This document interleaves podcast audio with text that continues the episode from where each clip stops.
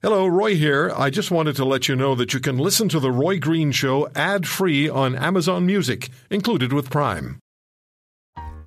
Hop, hop, hooray! Nordstrom Rack's got sweet deals on everything Easter, which is Sunday, March 31st. Get to Nordstrom Rack now and save on Kate Spade New York, Too Faced, Steve Madden, Calvin Klein, and more from just $30. Score great brands and great prices on Easter looks for everyone. Plus, spring decor, gifts, and all kinds of deliciousness. Rack up the deals today at your Nordstrom Rack store. What will you find? Think you can swim with the sharks? Talk with Mr. Great White himself, Roy Green. The Roy Green Show on the Corus Radio Network.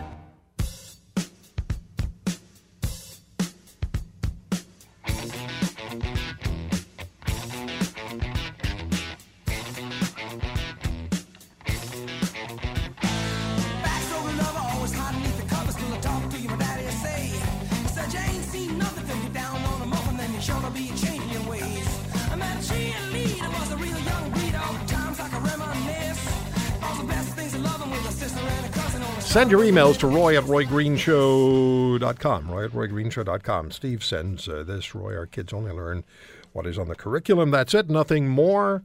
Everything else parents have to teach them, or they just won't know. And that. Do we still have. Um, I think we still have our caller there. No, she's gone. So, what I'd like you to do is would you just reboot the phones like right now, please, guys? We have a uh, an issue with our phone system, and earlier today, it decided it was going to abandon us, and so we rebooted everything, and it was working just fine. And now, it ain't. So the studio is going to reboot everything, and uh, hopefully we'll be able to get the phones working. Because if we don't, if we don't, then uh, you will not. Mine is off.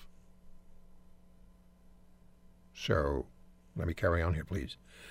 Um, if we don't manage to get the phones working, you're going to hear me for the next hour and a half. So we'll reboot everything and get it all up and running again.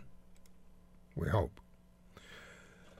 But it is disturbing to me, and I know there were people who were wanting to get through, and uh, I apologize to our caller who was on, we're sorry we lost you. But uh, 10 years of age, her son, on Remembrance Day, is taught that America is great.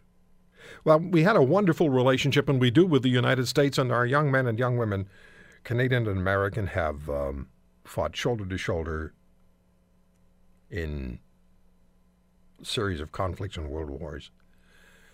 But on Remembrance Day, we pay homage to the men and the women of Canada's forces while not ignoring those who fought alongside our forces. But our homage and our respect is to the men and the women of Canada's military. That is what is most significant. And um, I guess maybe about 20 years ago, it was maybe close to 20 years ago, uh, I began a, a program on Remembrance Day here in Hamilton at the uh, at the Cenotaph on 900 CHML, where on the uh, on Remembrance Day we would broadcast from nine until noon, the full three hours outside at the Cenotaph, and pay homage and respect to our military. And the, I think it was a second or third year in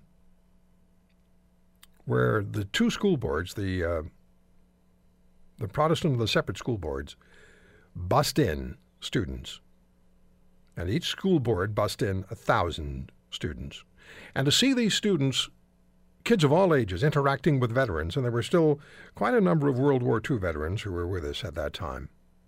See them interacting with these veterans was really inspiring. To see the young kids talking with the vets in their outside in the cold weather with their with their green blazers. Many of them refused to wear coats. Was inspiring because the kids really had an interest in the vets. And that interest was reciprocated. And there was one particular incident that I will never forget. It was a grade five class. And the, the, the teacher asked me if, uh, if it was okay for her class, and all the kids were there standing in front of me, in front of the dais where we had the mic. And uh, the teacher asked, would it be okay if the students were to read um, a poem that they'd written as a class? And I said that would be perfectly fine. And I'm still trying to get, if you hear delays here, it's just me trying to get this thing to work and it deciding it's not going to cooperate. So I'll do what I can to get the computer to agree with me. So I, I said, of course, of course the kids can read the poem. And they did, as kids will. And it was, you know, little little kids, grade five kids, and they're reading it as, you know, as they would read a poem. It's all rhyming lines. And it was nicely done, it was beautifully written, and it was from the heart.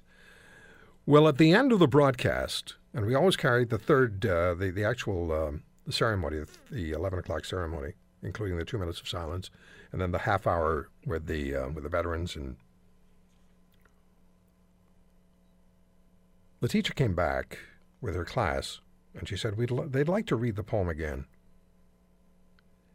And these kids read that poem with the kind of emotion that was truly incredible. I will never forget the uh, the obvious the obvious passion and caring that had that they had developed in the two plus hours since they'd arrived, just talking to the men and the women, military veterans. It was amazing. All right, I think we have this thing working again. So Marshall is calling us from Regina. 1 800 263 2428 is my number on The Roy Green Show on the Corus Radio Network. Phones are working again. Hallelujah. Marshall, thank you for the call, sir. Well, um, I was just uh, wondering about the the survey question. Is it's a two part answer. Um, I I didn't know that the Grey Cup was in Toronto, but I know about the Grey Cup, right? And it's, I know I know the history of the Grey Cup. I just didn't know where the current one was. Uh huh. We don't know if 18 of those people actually knew the Grey Cup existed. They just didn't know what was happening in their city.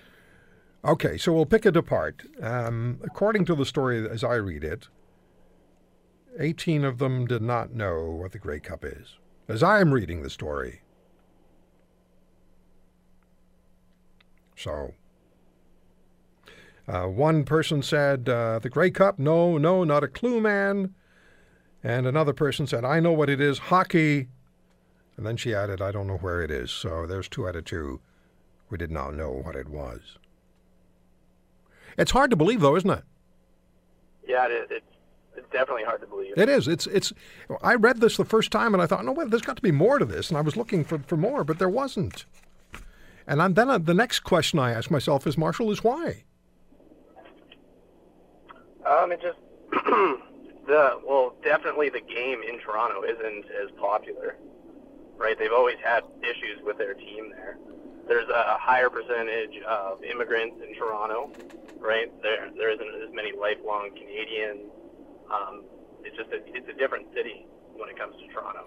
But- like, I think if we did that same survey in Western Yeah, Canada, I- I- I- I don't- I get don't- totally different answers. Yeah, I, I don't challenge that it's a that it's a, uh, a very diverse city, but I, I still that's a huge number of people not knowing what the Grey Cup is. Anyway, it just begged the, the, the it begged the answer to the question why. And then we had our caller, and I apologize that we lost her because our phone system decided to pack it in for a while. Uh, who, who, who told us, as you heard, that in her ten-year-old son, on Remembrance Day, learned about how great America is in school in Canada. Um, I haven't been in school for a while. Um, a lot of like the World War history, it was on the U.S. and it wasn't on Canada. Um, and a lot, a lot of our media comes from the United States, right?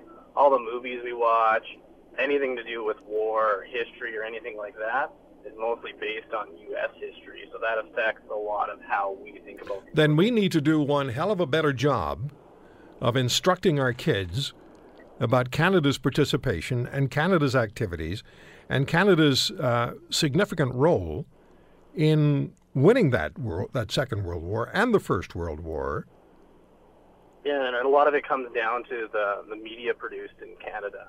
There needs to be more film. Yeah, but a lot of it, a lot of it has to do with what the curriculum is in the classroom and the dedication with which the teachers and in the university setting, the university professors um, teach teach our history. The, you know, I go back to Remembrance Day, and by the way, CHML continues to broadcast uh, from the cenotaph. Bill Kelly is the host of the program now, uh, but I'll never forget. Uh, a student, a university student from McMaster calling in McMaster, McMaster University, just down the street um, from where we were broadcasting.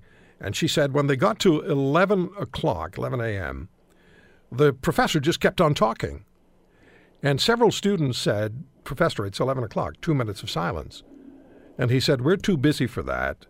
Do that later on your own time if you choose. And to their credit, the students said, No, we're going to do it right now, right here, all of us. But clearly there was no there was no commitment from that professor. Yeah. Well, it, it, on Remembrance Day, it's a personal commitment, right? You It have is. to take your own time out of your own day to to do that, right? You can you can make a fuss about it, but you know the the rights that our soldiers were fighting for in that war, he has the right not to take that two minutes of silence if he wants to. Not if he's involving his class, he doesn't. Not without their participation and their agreement. No, he does not. Okay. But I appreciate your call, sir. Thank you very much. I applaud those students who decided that they would um, that they would take their two minutes of silence. We also had a call one Remembrance Day from an Ontario provincial police officer who said that outside the city of Hamilton on uh, on the highway they noticed a significant number of cars pulled over to the side of the road. And the officers wanted to find out what was going on. So this one officer stopped his cruiser and he went and spoke with the driver. And the guy said, uh, I'm pulled over for two minutes of silence. At 11 o'clock, I'm not going to drive. I'm not going to do anything. I'm just going to sit here for two minutes. Maybe not the safest thing to do on the side of a highway, but that's what people chose to do to show their respect. And I find it interesting that we we we will debate issues like this, and we'll try to find reasons why. So many people have no idea what the Grey Cup is. We try to we try to find reasons. We try to explain why. We try to we we try to find excuses. There is no excuse. There isn't. When we come back, Canadian climate scientist Tim Ball, Dr. Timothy Ball, will join me. He's been vilified by many on the left and uh, many in the scientific community who disagree with Tim Ball when he challenges the human induced global warming argument. The reason we're talking to Tim Ball is that Professor Ball was invited to go to Washington and meet with the interim head of the Environmental Protection Agency. Uh, he's been put in place by President elect Donald Trump. And the incoming, or at least transitional head of the Environmental Protection Agency also challenges the human induced global warming argument. Are we going to see a major shift in the U.S.? It looks like it. Tim Ball when we come back.